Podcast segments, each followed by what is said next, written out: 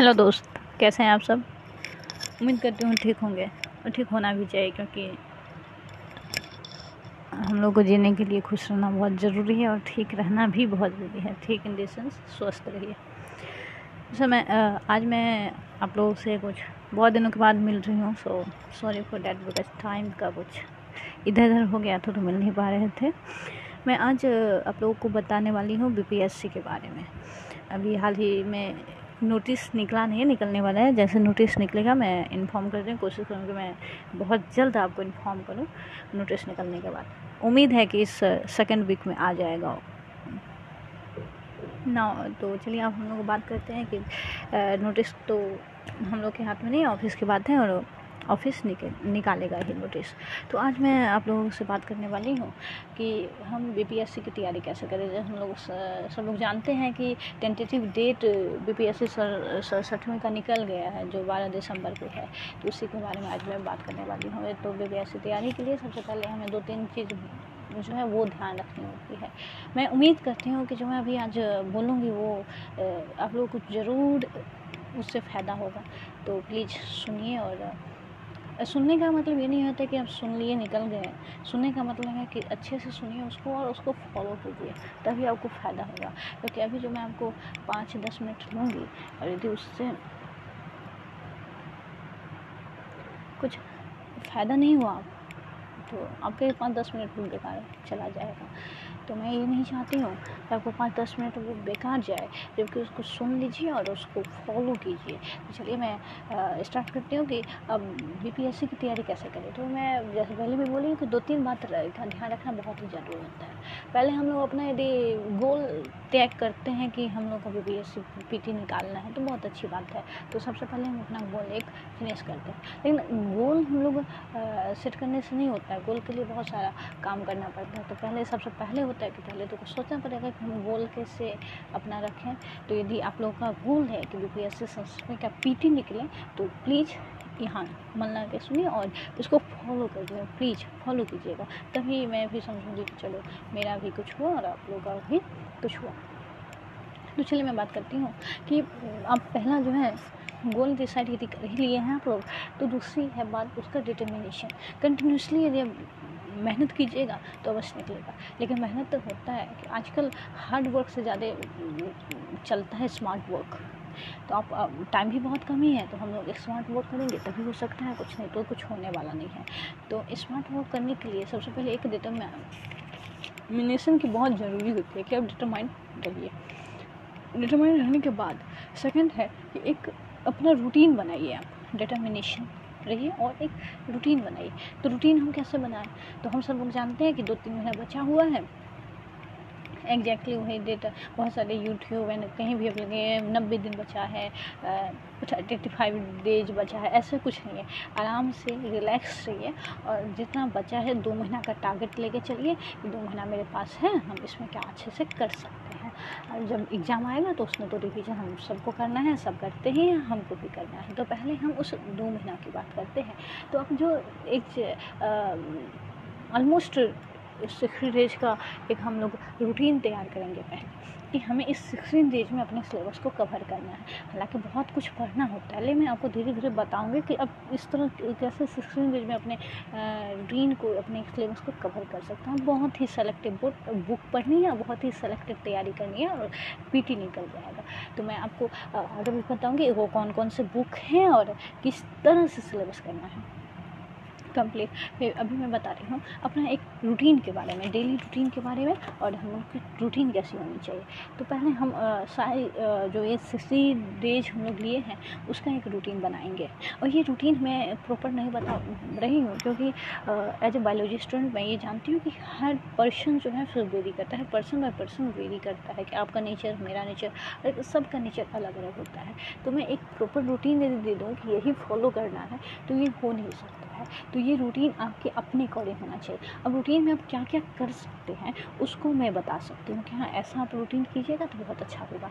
लेकिन इसका मतलब ये नहीं है कि मैं एक प्रॉपर रूटीन आपको लिख के दे दूँ कि हाँ ये इतने बजे से ये पढ़ना है, इतने बजे से ये पढ़ना है, ये बहुत ही बकवास रूटीन है। सब अपने अपने अकॉर्डिंग और अपने अपने टाइम के हिसाब से, अपने अपने नेचर एंड टाइम के हिसाब से जो है रूटीन सेट कीजिएगा। लेकिन रूटीन में जो दो तीन बातें हैं, वो जो याद रखने वाली बात है वो अपने रूटीन बनाते समय इसको याद रखिएगा, वो मैं रिक्वेस्ट करती हूँ आप लोगों से।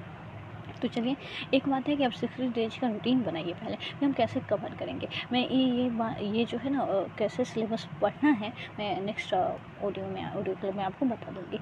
तो पहले वो रूटीन करना करना है कि सिक्सटीन डेज़ में कैसे करना है हमको। उसके बाद उसको एक बताइए कि थर्टी डेज़ में उसको आधा डिवाइड कर दीजिए। थर्टी डेज़ हमको ये करना है थर्टी डेज़ में जाके वो करना है। उस थर्टी डेज़ को वीकली डिवाइड कीजिए। ये टेक्निक मैं किस लिए बता रही हूँ, वो बताऊँगी आगे। तो उस थर्टी डेज़ को एक वीकली में डिवाइड कीजिए। वीकली डिवाइड हो गया कि एक वीक में हमें इतना करना है। और उस वीक को सेवन से डिवाइड कर दीजिए। एक दिन में हमें इतना करना है। देखिए आपको कैसे ही सिक्सटीन डेज़ में आपका रूटीन आपका जो सिलेबस है, पूरा होता है। अब ये बताइए कि अब मैंने इतना ऐसा क्यों बताया? क्योंकि होता क्या है कि हम बहुत लंबा यदि रूटीन बना लेते हैं तो एक दो दिन फॉलो करते हैं, उसके बाद हम डल हो जाते हैं कि नहीं ठीक है, आज छोड़ देंगे इतना दिन बचा हुआ है, इतना फॉलो करेंगे मैनेज करेंगे लेकिन ये मैनेज कभी नहीं हो पाता है। दोस्तों, ये छोड़िए कि हम मैनेज कर लेंगे सोने पर डेज़ का रूटीन होना चाहिए। तब अब जब पर डेज़ होगा तो एक दिन आपको ये समझ में आएगा, एक साइकोलॉजिकल फैक्ट इस तरह से आएगा कि चलो मेरा एक दिन नहीं हुआ मतलब मेरा एक दिन कट गया, वो निकल गया। जो एक दिन हम पीछे हो गए हैं सबसे तो वो चीज़ यदि आप डेली रूटीन बनाइएगा तो आपको समझ पाएगा जब भी एक दिन आप छोड़ दें तो आपको ये समझ, अरे सिक्सटी डेज़ का मेरा रूटीन जो था सिलेबस कंप्लीट करने का, वो सिक्सटी वन डेज़ में कन्वर्ट हो गया। ऐसे यदि दूसरा दिन छोड़े तो वो सिक्सटी टू डेज़ में जाके कन्वर्ट हो गया। तो आप जो है ना, सचेत रहिएगा। जो नहीं, हमको कोई भी डेज़ स्किप नहीं करनी है, क्योंकि जब भी हम अपना डेज़ स्किप करेंगे तो नेक्स्ट डेज़ वो सिक्सटी डेज़ का जो हम लोग का टारगेट है, वो नहीं पूरा होगा। तो दोस्तों, इसलिए टेंटेटिव लॉन्ग टर्म पहले हम लोग को अपना रूटीन बनाना है, फिर उससे आधे कर दो short term mid time and then short time routine बनाना है। जो शॉर्ट टाइम हो गया, हम लोग का डेली बेसिस का रूटीन ओके तो मैं इस रूटीन को और ज़्यादा जो है सो इलोबरेट करके अपने नेक्स्ट ऑडियो क्लिप में डालूँगी और संग साथ में ये भी बताऊँगी कौन कौन से बुक और किस तरह आपको प्रत्येक बुक को कैसे पढ़ना है। तो मेरे ऑडियो क्लिप के लिए आप बता मिलकर और हाँ एक बात और है कि यदि आप लोगों को इसको ऑल इलोबरेट से देखना है और यदि वक्त सुनने में नहीं समझ में आ रही है कुछ बातें सकते तो आप मेरे यूट्यूब चैनल पे जा सकते हैं। यहाँ यूट्यूब है साधना जूलॉजिस्ट तो याद रखिएगा यूट्यूब चैनल है मेरा साधना जूलॉजिस्ट ओके तो आप उस पर जाकर फॉलो कर सकते हैं हमको, और हम सारे बुक वहाँ पे बिग पिक्चर आपको दिखाएँगे कौन कौन से बुक हैं जिसको आप फॉलो कर सकते हैं किस तरह फॉलो कर सकते हैं। तो मैं और, अभी टाइम कुछ ज़्यादा जा रहा है तो मैं और कुछ अभी नहीं बताऊँगी, अभी के लिए मैं यही करती हूँ। और नेक्स्ट ऑडियो क्लिप में मैं आपको ये बताऊँगी कि एक प्रॉपर रूटीन में जो है, इस तरह से और इससे आगे के बाद में बताऊँगी। चलो thank you so much and thank you for listening and take care hello दोस्त, कैसे आप सब? उम्मीद करती हूँ ठीक है और ये भी उम्मीद करती हूँ कि आप लोगों ने अपना रूटीन बना लिया होगा, जैसे मैंने आप लोगों को थोड़े बहुत टिप्स दी थी। तो आज मैं उसी टिप्स के ब्रॉड लेवल पर बात करने वाली हूँ। और मैं अपने पहले वीडियो पहले ऑडियो की बात कर रही हूँ कि आप इस चैनल पे जाइएगा और यहाँ ढूंढ सकते हैं कि सड़सठ में यूपीएससी की तैयारी कैसे करें। एक एपिसोड एक सीरीज़ आ रही है और उसमें मैं हर कुछ आप लोगों को बारे बारे बता रही हूँ। तो चलिए मैं अब बात करती हूँ। कि जैसे मैंने पहले ही बताया था कि आप लोग को एक रूटीन बनाना है और उस रूटीन को फॉलो करना है, मैं उसका डिसएडवांटेज और एडवांटेज भी बताया कि वो रूटीन बनाने से क्या आपको एडवांटेज मिलेगा। ना, और मैं अब अब बात करने वाली हूँ कुछ सिलेबस का और उसके अकॉर्डिंग बुक का। तो मैं जब सिलेबस हूँ जैसे मेरे पास सिलेबस है और आप लोग इसको सिंपल सी है, आप लोग भी इस सिलेबस को निकाल सकते हैं, जैसे भी free S K official site पे जाइए और वहाँ सिलेबस पे क्लिक कीजिए, आपको सिलेबस मिल जाएगा। तो मैं क्योंकि सिलेबस कहीं किसी भी एग्ज़ाम के लिए या किसी भी चीज़ की, किसी भी क्लास या कोई भी एग्ज़ाम एकेडमिक हो या कोई प्रोफेशनल हो या कोई कंपटीशन का हो तो सबसे ऑथेंटिक होता है कि उसके साइट पे जाएँ ऑफिशियली साइट पे वहाँ से सिलेबस लीजिए और उसी के अकॉर्डिंग तैयार कीजिए। बहुत ही अच्छा रिज़ल्ट आता है, उससे बाहर कुछ नहीं आता है। मैं ये पर्सनल एक्सपीरियंस के साथ बता रही हूँ आपको।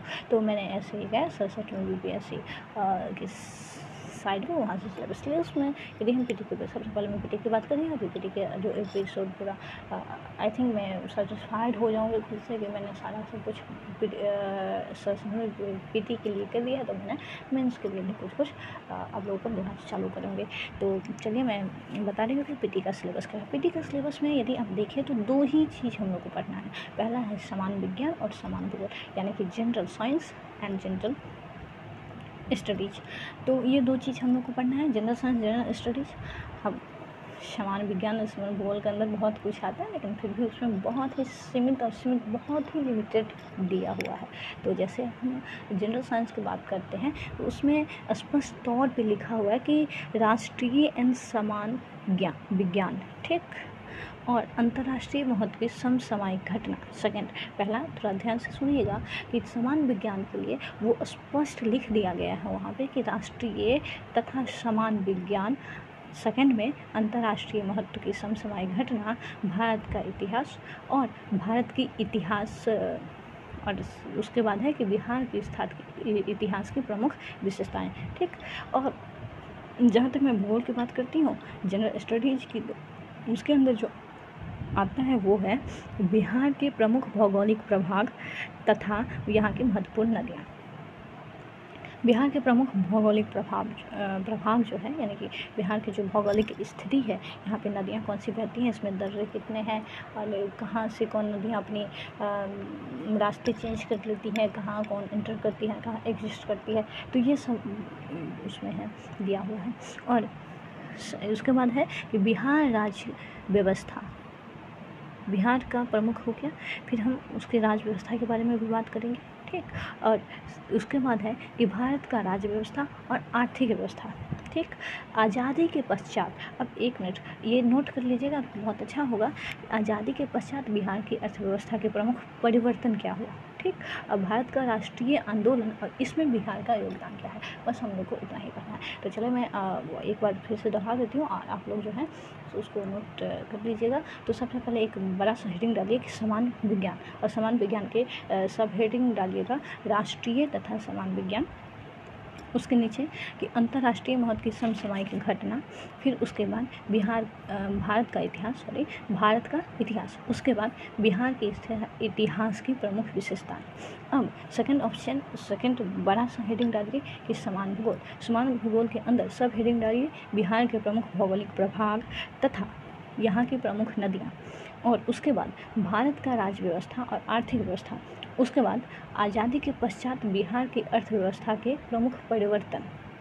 अब भारत का राष्ट्रीय आंदोलन और इसमें बिहार का योगदान क्या है? तो जैसे हम लोग यू पी एस सी की तैयारी बिहार से ये है तो इसमें ऑब्वियसली ये बिहार से ज़्यादा क्वेश्चन आएगा।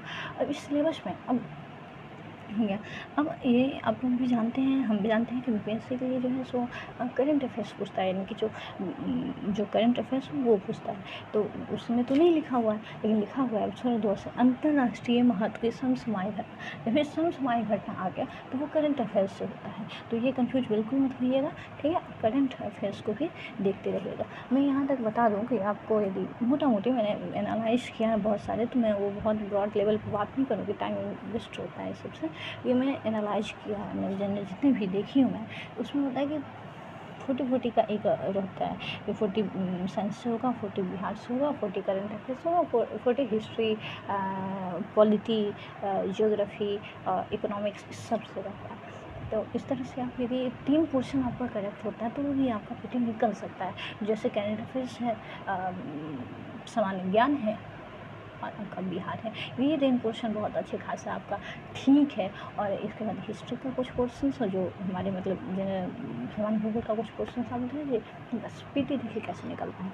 निकलेगा ही नहीं, बहुत दौड़ेगा उम्मीद करती हूँ कि संस्कृत में का पी टी नहीं, अब मेन्स भी तैयारी कीजिएगा वो मेरे साथ ओके तो मैं आप लोगों को तो अब मैं जहाँ तक मैं ये बुक की बात है, जो मैं आप लोगों को पहले अपनी ऑडियो में बता चुकी हूँ ऑडियो में, कि मैं आप लोगों को बुक के बारे में बताऊँगी। तो मैं छोटे छोटे वीडियो आप लोगों को देती हूँ ऑडियो देती हूँ कि इस तरह से। और मैं ये भी बता रही हूँ कि आप लोगों को यदि ब्रॉड में जानना है विथ वीडियो के साथ। तो आप लोग मेरे YouTube channel Sadhna zoologist YouTube पर जाए साधना जोलॉजिस्ट करके सर्च कीजिए, आपको मिल जाएगा। ठीक? और मैं वहाँ पे बताऊँगी आपको वीडियो सही, हर कुछ। ठीक मैं कोशिश करूँगी कि यहाँ भी आपको लोगों से कुछ बताऊँ। और क्या होता है कि उसको देखने के साथ और सुनने के साथ समझ में आता है। कुछ ऐसे स्टूडेंट रहते हैं जो सुन लिए तो वो भी समझ जाते हैं। तो चलिए, मैं आज ने आप लोगों के बी एस सी संस्कृत की सिलेबस की बात करूँ। मैं नेक्स्ट ऑडियो ग्रुप में आऊँगी जो उसमें बुक के लिए भी बात करूँगी और मैं स्मार्ट वर्क उस बुक के साथ स्मार्ट वर्क आपको कैसे करना है, मैं वो भी आप लोगों को बताऊँगी। और मैं अपने पर्सनल